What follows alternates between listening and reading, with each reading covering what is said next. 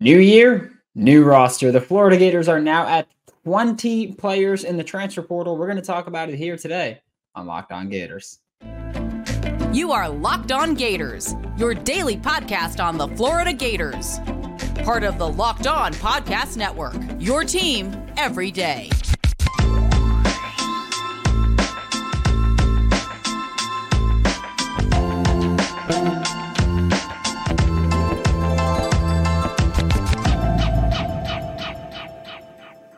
Hello and welcome back to another episode of Locked On Gators, part of the Locked On Podcast Network, your team every day. Thanks for making Locked On Gators your first listen of the day. We are available daily and free wherever you listen to the podcast. Happy Monday, happy New Year, happy 2024, and happy fantasy championship if you won your league. Just saying. I'm Brandon Olsen. Find me on Twitter at WNS underscore Brandon. Find all my written work with Whole Nine Sports Giants, Country NFL 33. Today's episode of Locked On Gators is brought to you by FanDuel. Make every moment more. Right now, new customers get $150 in bonus bets with any winning $5 money line bets, 150 bucks if your team wins. Visit fanduel.com slash locked on to get started. Um, we're going to talk about the transfer portal today because the Florida Gators lost three starters in the past week to the transfer portal. And that that kind of does suck, but it's also there's goods and there's bads, you know, um, pros, cons, whatever you want to say, positives, negatives. Um, but we're gonna start with Scooby Williams because he hit the portal yesterday. By the way, I am recording this early ish on New Year's Eve. So if there's news in the evening, I'm not going to get to it because, of course, it's New Year's Eve. Um, so there, there's that. But Scooby Williams hit the portal yesterday. That leaves what Shemar James and Mannie Nunnery really as your starting players. Maybe you include Derek Wingo if you're if you're happy with how he played at the tail end of the season there. I know the Florida State game, he played like a bat out of hell. But Shemar James, Scooby Williams, or Scooby Williams gone, but Shemar James and Mannie Nunnery likely going to be the starters at linebacker for next year with Jaden Robinson, a 2023 freshman, Miles Graham, a 2024 freshman, and Aaron Chiles, a 2024 freshman, all fighting for linebacker snaps. Not an ideal situation to be in. Um, just gonna call a spade a spade here and just say that playing linebacker at the SEC level is incredibly difficult. And just looking at the 2024 schedule, you're going to play against a team like Ole Miss, who you do play in the swamp uh, late in the year. But that Ole Miss team, I mean, look, I've said it before when talking about Lane Kiffin's offense. We often talk about whether the option game or, or read option, zone read, whatever it may be. We often talk about a conflict defender. Lane Kiffin makes every linebacker a conflict defender. And if you're someone who's inexperienced, like Jaden Robinson will be, like Miles Graham will be, and like Aaron Chiles will be, that's not great. You also look at Deuce Spurlock as someone who came in with the last transfer portal class, didn't play, but even he was thought of as someone who was not going to play much. Pretty much the moment that he committed to Florida, we knew that this was going to be a long term development. He came with uh, years of eligibility remaining from Michigan, the expectation was always going to be that he's going to be a long term development. So getting Shemar James back for next season will be huge. Getting Mannie Nunnery back, I know that a lot of people weren't huge on what Mannie Nunnery brought to the table. I know that a lot of people think of the fourth and 13 play against Missouri. Uh, but for the most part, Mannie Nunnery played pretty well, given that he was kind of thrust. He, didn't start playing a lot of snaps. He kind of took over as the season went on. I mean, Shemar James got hurt. But losing Scooby, I and I also know that a lot of people are talking about the uh the, the PFF grade of his because it's like, oh, the, the second lowest grade on the entire defense. Yeah, um, it was, and I I've said since before the season that I just I don't think that he's an off-ball linebacker, and, that's where they played him. So, unsurprisingly, First off, unsurprisingly, his best grade on PFF was his pass rush grade. But also, unsurprisingly, when you take a guy who's best suited to play as an edge rusher, a jack, and you play him as an off ball linebacker, unsurprisingly, things don't go swimmingly. And I, I, I will stand by. I think Scooby is a hell of a player. I, like I'm, he's one of those guys where I get it.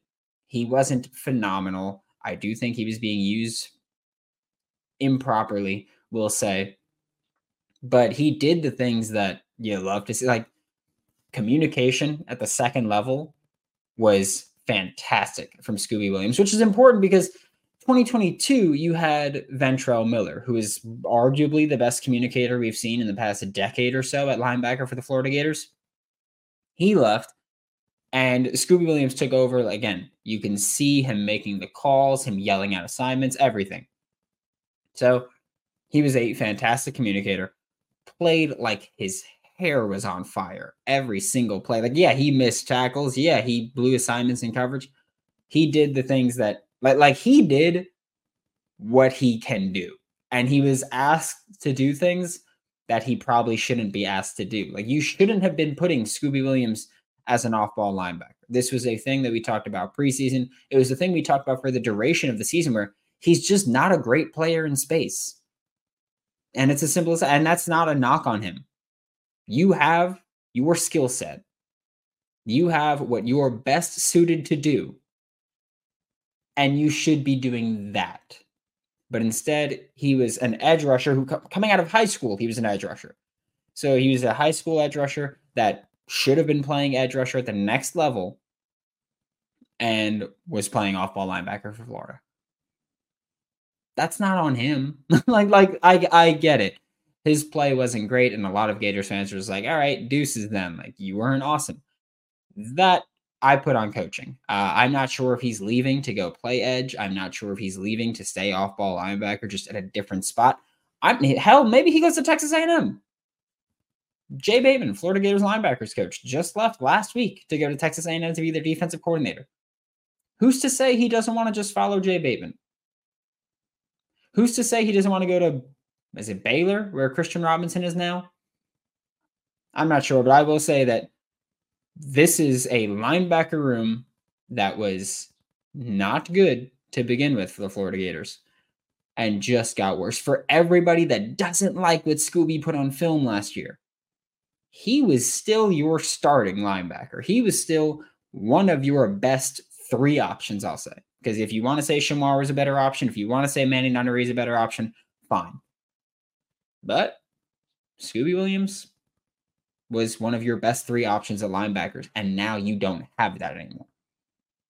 I'm very curious to see the next step that Jaden Robinson takes because Jaden Robinson didn't play a lot of linebacker this year. Played a, a, little bit of it, played mostly special teams. Didn't play a lot of linebacker, but he's also undersized, but he's also just he was like a safety linebacker hybrid in high school. Curious to see how that carries over now with another year under his belt, another year in the uh, or another offseason in the strength and conditioning program, another offseason of learning the defense. Um, and so I'm curious to see how Jaden Robinson carries over. I'm hesitant to say that Miles Graham and Aaron Chiles are going to be big time impact players right away. I'm not saying they can't be, but it's kind of like offensive line. I don't like to project a guy as a true freshman to be a big time impact player at that position in the SEC. Uh, like it's, it's as simple as that. It's not a knock on their film or anything. Their film is fantastic. They're aggressive. They're smart. They're physical as hell. But they're still true freshmen in the SEC. And so that gives me a little bit of pause as to just come out and say, oh, yeah, they could do it with no problem. Um, yeah, but there's going to be even more changes on the defensive level because we are going to talk about Jaydon Hill in just one second. Before we do that, though, quick word from FanDuel. Today's episode of Locked On Gators is brought to you by FanDuel Sportsbook. The NFL regular season is wrapping up, and there's still time to get in on the action with FanDuel, America's number one sportsbook. Right now, new customers get $150 in bonus bets guaranteed when you place a $5 bet. Mm-hmm. It's 150 bucks in bonus bets, whether you win or lose. Boom. Don't even have to win anymore. Don't even have to win anymore. The app is so easy to use. There's I mean, there's a billion different ways you can bet on the freaking thing. There's live same game parlays. They've added the pulse, which is like, let's say Davante Adams opens the game with a 40 yard catch and his line before the game is 64 and a half yards. Then guess what? His line will bump and they'll be like, all right, Lay, look, this is the pulse that we're getting that he's going to have a good day. So now people are betting that he's going to have 90 plus receiving yards. And it's it's just an awesome little thing. I'm just saying there's bets in the explore tab, which is awesome. Make a parlay in the parlay hub, which is the best way to find popular parlays, but I avoid that to be honest. Visit fanduel.com slash locked on and make your first bet a layup. FanDuel, the official partner of the NFL. Thanks for making Locked On Gators your first listen of the day. We are available daily and free listen to the podcast. And another Florida Gators defensive starter hit the portal this weekend in Jaydon Hill, the starting star, which was uh, a bit surprising. Not going to lie, a bit surprised. I thought he was going to go to the NFL or come back. Uh, I will say that I was told that the staff did not really try to keep him, but Jaydon Hill played 422 snaps as a slot corner. That's a lot. Next most was 138 with Jordan Castell. That is uh that means you've got a lot of snaps to replace in that secondary. And again, we're projecting a young player to do it because Sharif Denson's the main person that we're looking at right now, right? There's Sharif Denson, there's Trikweze Bridges. I'm not sure who else you look to play star like do do we look at just those two? Do you continue to look into the portal for another defensive back that you're going to add? But again, Florida's still looking to add corners and safeties. Are you looking to the portal for a star? Do you play Dijon Johnson there? Do you play Jakeem Jackson there? Do you try to move Jason Marshall inside? Because Jaydon Hill was a boundary corner up until this past season where he went into star. I, I don't think you have Jason Marshall there. I don't think he's uh, I don't think he's physical enough to do that really. But again, if Jason Marshall does come back, which he still can declare or portal or return, if he does come back, do you try it there? Because he he found success as a pass rusher. Like he was he was a decent blitzer from the cornerback spot. So do you play him in the slot and you just try to make some stuff happen there? I don't know. Do you give Aaron Gates and Sharif Denson? Do you kind of just hand them the keys at star? Like, look, I hate that Jaydon Hill's gone. I do. I understand he wasn't great either. He was arguably still a top four. And I know a lot of people, I know a lot of Gators fans. Uh, you do think that he had an awesome year. He had a he had a much better year than I thought he'd have. I will say that.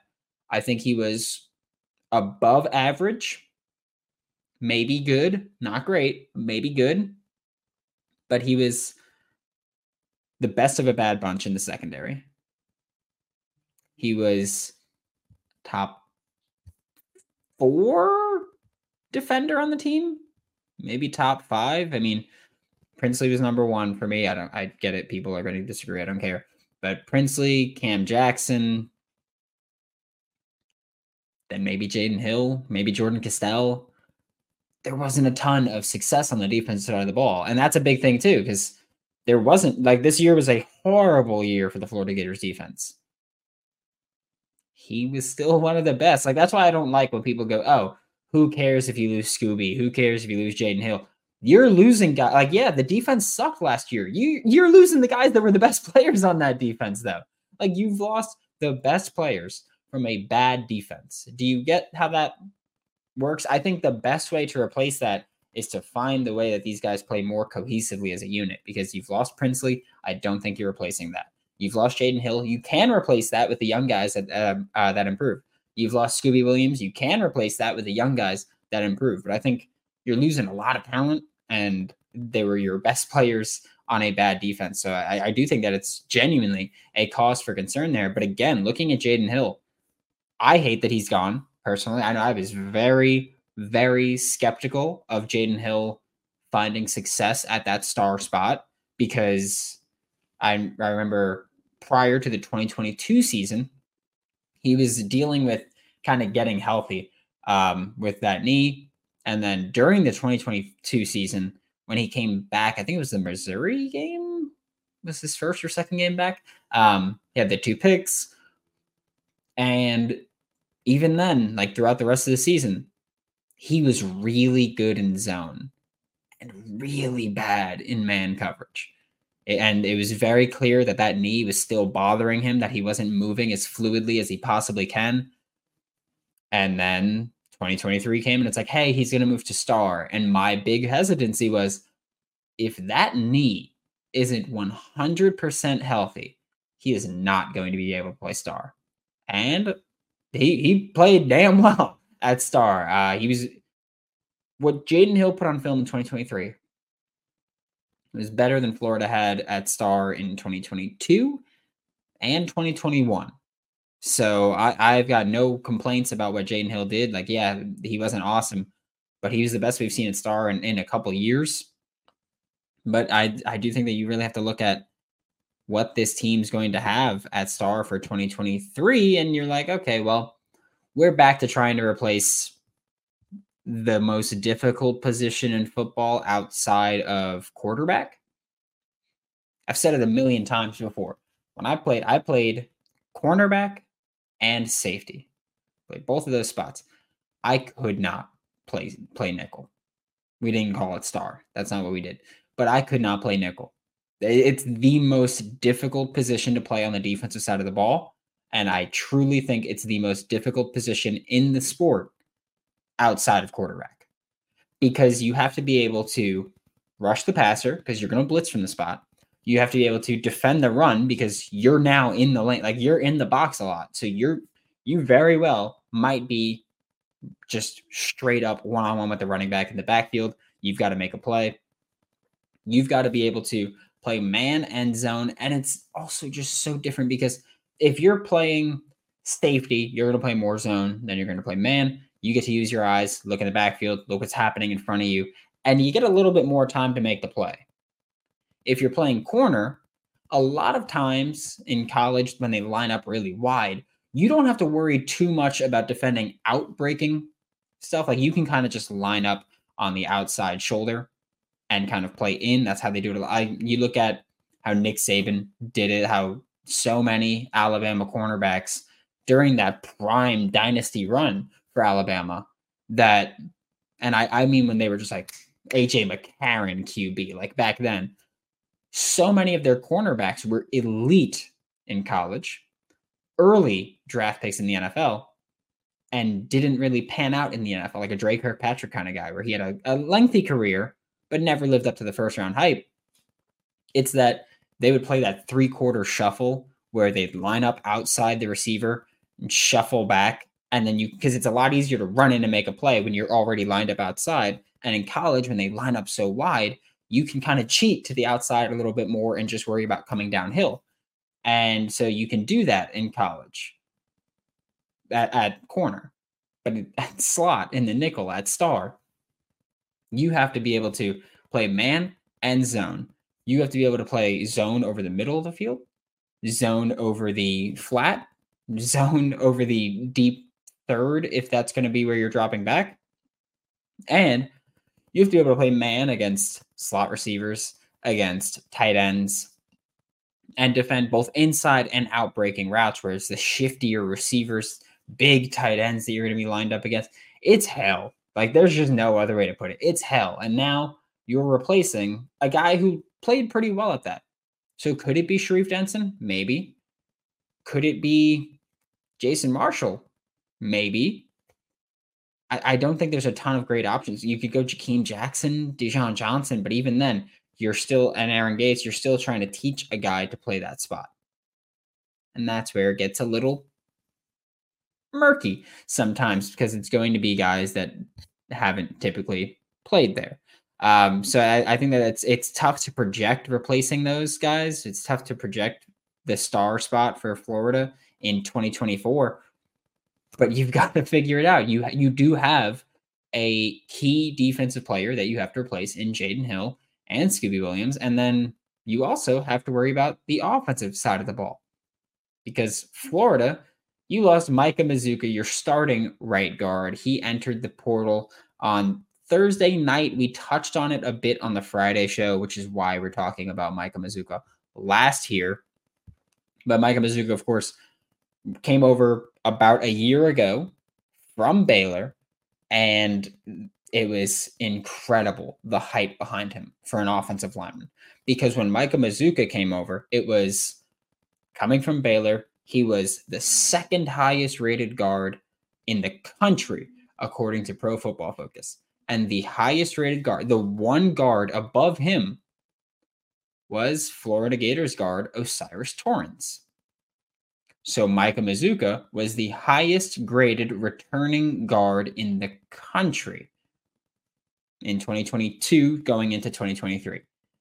And then he came from Baylor and we kind of heard that there was a shoulder injury that they found in the spring and that he would need to get surgery on. And then he tweeted that he was going to enter the transfer portal um, which was very confusing. Uh, he tweeted he was going to enter the transfer portal, and then the next day, or maybe even that night, he was like, "Ah, never mind, not doing that." Um, and then missed most of the spring with the shoulder injury. Fall camp was when he came back, and wasn't great. Um, th- this past season was not good for Micah Mazzccua. It was very, very underwhelming from him and I, I don't fault him necessarily. I said this during the season, I said it after the season, and I will maintain this. I do not think that this was a missed evaluation by Billy Napier and this coaching staff. I do think that they've had quite a few of those in the transfer portal and in high school. I don't think this is one of those cases. I think this is one of those cases of they looked at the film and they saw a good guard because Micah Mazzccua's film at Baylor was very good. And I think that they looked at the film, they saw a good guard, a good football player that operated in a wide zone like Jeff Grimes ran at Baylor. And then he came to Florida, had the shoulder injury, and it all went. That's all that happened. Uh, it, it just went kaput. He had that shoulder injury, and and I realize I'm harping on the shoulder, but I do think that it's really the reason why, because it's not just oh, he came to the SEC and was worse. He looked worse on film just in everything he did. Going from the Big 12 to the SEC isn't going to change your technique. It's not going to change how much pop you have in your punch. But the film from when Micah Mazzccua was at Baylor to when he came to Florida, he did not have as much pop in his punch, which I think is a great indicator that that shoulder was bothering him. We talked about this on the show where when he said he was hitting the portal and then he said he was coming back that I reached out to someone on staff and I was told, "Hey, he's having he's having some difficulty dealing with that shoulder just mentally. He, it, it's screwing with his game." Um, so I, I think that we can look at that shoulder as something that really changed him completely, and I hope that he is healthy now. And again, apparently the staff has known for months that he was planning on hitting the portal. But with Micah Mazzccua, the film just broke down. The shoulder, he had no pop in his punch. And I think because of that, he tried to overcompensate for that lack of punch with his legs. And I think that him overcompensating with his legs just completely destroyed his footwork, completely destroyed everything he wanted to do as a blocker, as a guard and it just made him not even bad. It just made him average. But what we were expecting was kind of great. And we, and we never really got that. I do think that he was the worst of the three starting interior offensive linemen on film during this past season. I think Jake Slaughter was the best offensive lineman on the entire team. And I think Richie Leonard fourth was the best, was the second best lineman on the entire team. And they're both on the inside. And hell, you could say that Michael Mazzccua was still the third best player or third best offensive lineman on the team because tackle play was so bad. But you look at Damieon George and Austin Barber had the most pressures allowed on the team. Then it was Richie Leonard IV who who played more games than Micah Mazzccua uh, because don't forget that Micah Mazzccua was suspended for a game after the Tennessee game for the fight at the end. Um, so Richie Leonard had two more pressures allowed. Micah Mazzccua had 14 allowed on the year. Uh, Mazzccua allowed three sacks. And I think as the year went on, we kind of saw a more volatile Michael Mazzccua. I don't know what was going on with that, but I feel like as the year went on, we saw a more volatile Michael Mazzccua. I think against Georgia, he played probably his best game of the year. And then Florida State and LSU, he was bad in both of them. Um, so I think we saw a, a pretty volatile Michael Mazzccua, but I do think that it's it's tough to replace him. Um, I, I think that Florida, you have to add another offensive lineman in the transfer portal. But do we look at the 2024 season with Richie Leonard IV at left guard and Knijeah Harris at right guard? Also, I do want to say the Michael Mazzccua thing. I know people keep going, oh well, well he played left guard at Baylor and you played him at right guard. Um, that doesn't matter. Genuinely, I, I realize that tackle is a big difference going from the left side to the right side. Guard, not nearly as big or as drastic as a change there. Um, so I, I think that that's a cop out, really. But looking at 2024, is it Richie Leonard at left guard, Knijeah Harris at right guard. Do, we have the conversation about Damieon George? Because when Damieon George came over from Alabama last year, the thought process that I had at least was he's going to play or he's going to compete for the right tackle spot with Keontae Goodwin. The expectation would be that Keontae Goodwin wins that battle. And then Damieon George moves into guard. Obviously, Keontae Goodwin had uh, family matters that caused him to leave Florida, giving Damieon George the right tackle spot, and then putting Richie Leonard IV in at left guard, which by the way ended up being a fantastic option to have Richie uh, starting at left guard. Because again, he was the second best offensive lineman on the team. I think. Um, I think that yeah, you have, you have to look at Knijeah Harris. I think you have to look at Riley Simons maybe being able to play that right guard spot. You, I think you look at can Richie do that if Knijeah Harris is more comfortable on the left side of things, but Knijeah again Knijeah played both guard spots. When Richie Leonard came out, it was Knijeah Harris, uh, or when Mike Mazzccua came out, it was Knijeah Harris. So Harris played both sides, and he played a little bit of center as well. So he, he's very versatile on the inside. But again, at center, you've got Jake Slaughter, and you feel pretty good about that. Um, but I'm very curious to see just just what the plan is for the Florida Gators at guard because you have to hit the portal. I, I, I really think that you truly desperately need to hit the portal if you're Florida for another offensive lineman. You brought in Brandon Crenshaw Dickson. That's great. That solves one of your tackle spots, maybe both of your tackle spots if you play Brandon Crenshaw Dickson at left and Austin Barber at right.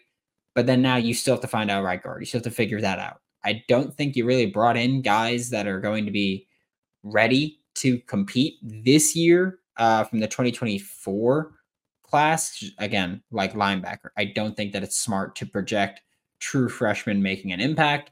Fletcher Westphal's an offensive tackle. He's your highest rated uh, offensive line commit for this cycle. Everyone else, I think of more as developmental pieces. Maybe maybe there's a wrong way to think of things, but I think of I think of them more as developmental pieces. Then you look back to last year. Do you try Rod Kearney at guard and throw him into the competition? It's what he played in high school, but they moved him to center and he didn't play this year. Do you talk about Knijeah Harris? Like, do you just have a battle between Knijeah Harris, Rod Kearney, and you go, all right, whoever wins it's going to be the starting guard. Is that what you do? You do you allow Bryce Lovett into that conversation? I think there's a lot of ways that you can go about it. Um, I think there's a lot of options for Florida to replace Micah Mazzccua on roster. I don't think there's a lot of good options to replace Micah Mazzccua at right guard. So for me, that's why I think you got to go portal hunting and at least throw an experienced name into the mix there for Florida. And I understand that it's not easy to find good offensive linemen in the portal because good offensive linemen tend to just go to the NFL draft. Uh, but there's there's names out there, there's options out there that you can add, and again, just add to the competition. Just bring in another one, bring in an experienced player, and have him compete with the inexperienced younger players and see whoever wins, wins. Thanks for making Locked On Gators your first listen of the day every day. We are available daily and free you listen to the podcast. We'll be back tomorrow to talk more Florida Gators football, more Florida Gators transfer portal. Got a lot going on. For Locked On Gators, I'm Brandon Olsen. Don't forget to follow me on Twitter at WNS underscore Brandon. Find all my written work with Whole Nine Sports Giants Country NFL 33, and I will see you all tomorrow.